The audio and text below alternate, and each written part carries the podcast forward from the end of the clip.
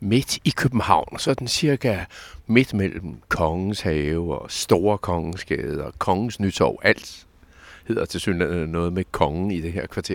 Der ligger en gammel brostensbelagt gade.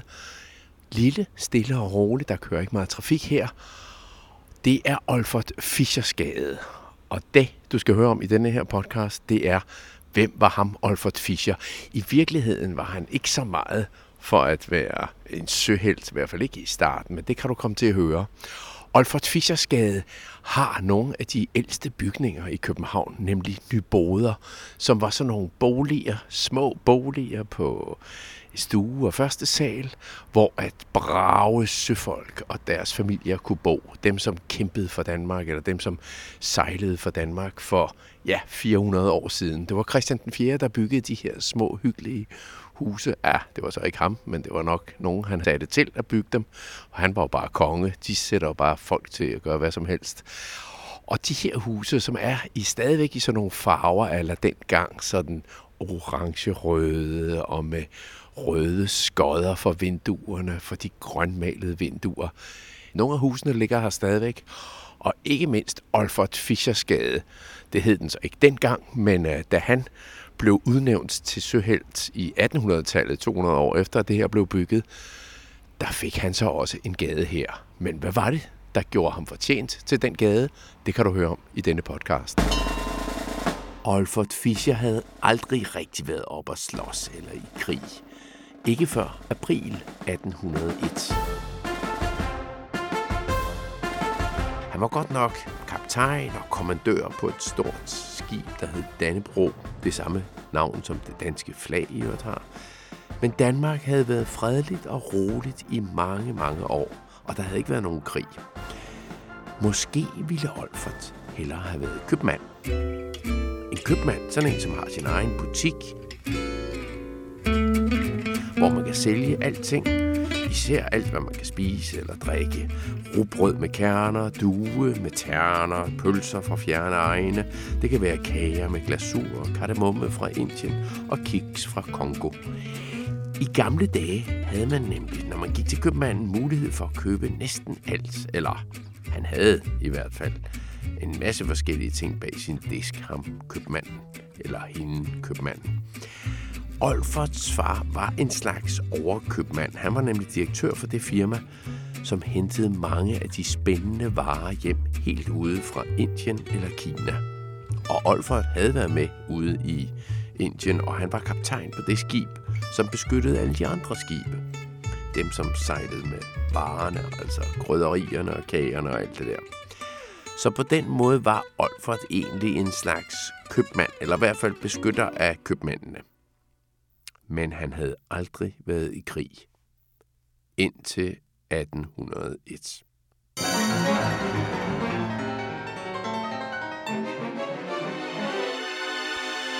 England var nemlig på vej mod Danmark for at gå i krig mod os.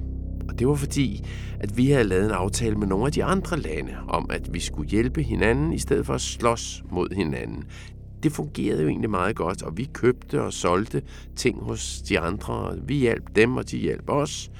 Men der var lige et land, som var uden for den aftale. Det var England. Fantastic to see you all here. Thank you, thank you. Let's, let's get going. Let's get, let's, let's get on with the job. Og de var især i kamp mod Frankrig. Les Européens doivent sortir de la naïveté. De var i det hele taget uvenner med ret mange lande, englænderne. Og de var også hele tiden ude på at slås og englænderne havde mange gange sagt til os, at vi skulle lade være med at være gode venner med franskmændene og handle med dem. Det havde vi så gjort alligevel. Nu var englænderne så blevet rigtig sure på os, og de ville godt slås. Og de var på vej med en masse krigsskib på vej mod København. Kongen havde peget på Olfert Fischer og sagt, du skal skynde dig at få en masse folk og skibe samlet sammen, så vi kan forsvare os. Og selvom Olfert havde sagt, Jamen, det kan jeg slet ikke nå. Og vi har ikke særlig mange folk, og vi har ikke særlig mange skibe. Og Olfon ville nok hellere bare have været købmand og sejle til Indien og for at hente flere krydderier, men han skulle gøre, som kongen sagde. Det var ikke så let at gøre sig klar til at slås. Der havde jo ikke været krig i mange år, og de der krigsskibe, de var ikke rigtig gode. Sejlene var gamle, og mørnede, Masterne var måske også lidt plumrådende. De var gået helt i stykker. Nogle af skibene var så utætte, at vandet kom ind ned i bunden af skibet. Og der var heller ikke søfolk nok. Så Olfert Fischer besluttede, vi tager nogle af de her gamle skibe, drop det der med at putte sejl på dem, og drop det der med at putte master på, eller alt muligt andet. Vi slæber dem bare ud, så ligger de der, og så lægger vi anker ud, så lægger vi dem fast ude i havnen. Alt sammen ud for Københavns Havn. Så har vi det mindste nogle skrov, skibsskrov med kanoner på, som vi så kan bruge som en slags kanonbådsskibe. Der lå de så ud for Københavns Havn med ankre, de her skrov, der hvor skibe normalt ligger og venter på at komme ind i havnen, og det hedder Reden. Og derfor kalder man det her slag for slaget på Reden. Det er morgenen den 2. april 1801. Olfert Fischer står klar på et af de danske skibe, eller skib var det jo ikke rigtigt, der var ikke nogen mast og så videre. Men der var dog en flagstang med hans flag på, sådan at man altid kunne se, hvor er Olfert. Desværre kunne englænderne jo så også se det. Så deres søhelt, Nelson, og nogle af de allerstørste engelske skibe lagde sig lige over for Olfert Fischers skib med flagstangen på. Og det var lidt unfair, fordi de skibe, de engelske, de kunne ligge og sejle rundt og bevæge sig. Det kunne det danske ikke. Det var lidt ligesom at slå på nogen, der ligger ned. Eller slå på nogen, der er mindre end en selv. Men englænderne gør det nu alligevel. Sådan er krig, desværre. Det er ikke altid fair. Men Olfert har hjælp. Lige ved siden af hans skib ligger en stor tømmerflåde med kanoner, og her styrer den unge 17-årige løjtnant Peter Villemos. Og ham, Villemos, kan du høre om i en podcast specielt om ham. Han var nemlig noget af en helt. Led efter den podcast. Nå, men vi skal tilbage til Olfert Fischer, inden det går galt. Åh oh, nej, det er allerede gået galt.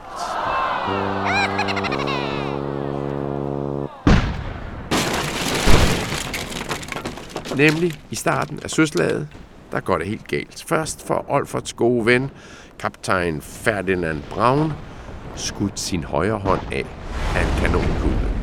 Au for pokker.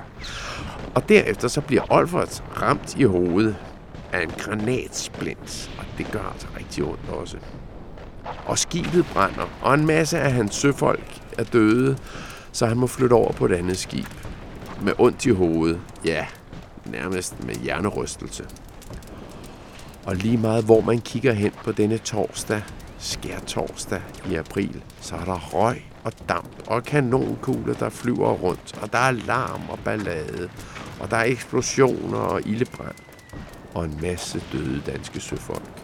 Og Olfer, der har det skidt og må ligge ned.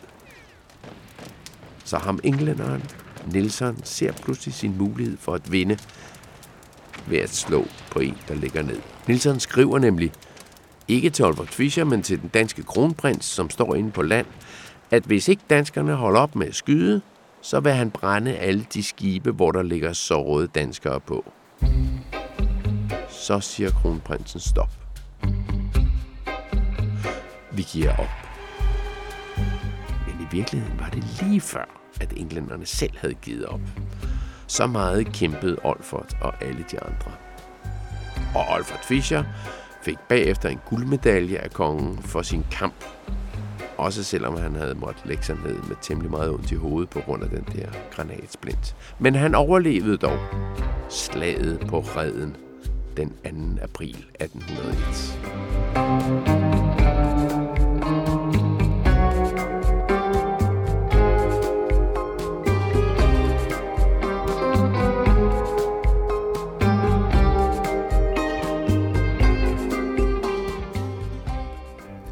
Det var historien om Olfert Fischer. Du kan få flere podcast her, hvor du har fundet den. Der er også historien for eksempel om Peter Skram, en søhelt, som altid var ude på skrammer. Altså ude på at slås, ude på at kæmpe med nogen. Historien om Peter Skram finder du også her. Jeg hedder Claus Vitus, det var jeg, der har lavet historien og skrevet historien.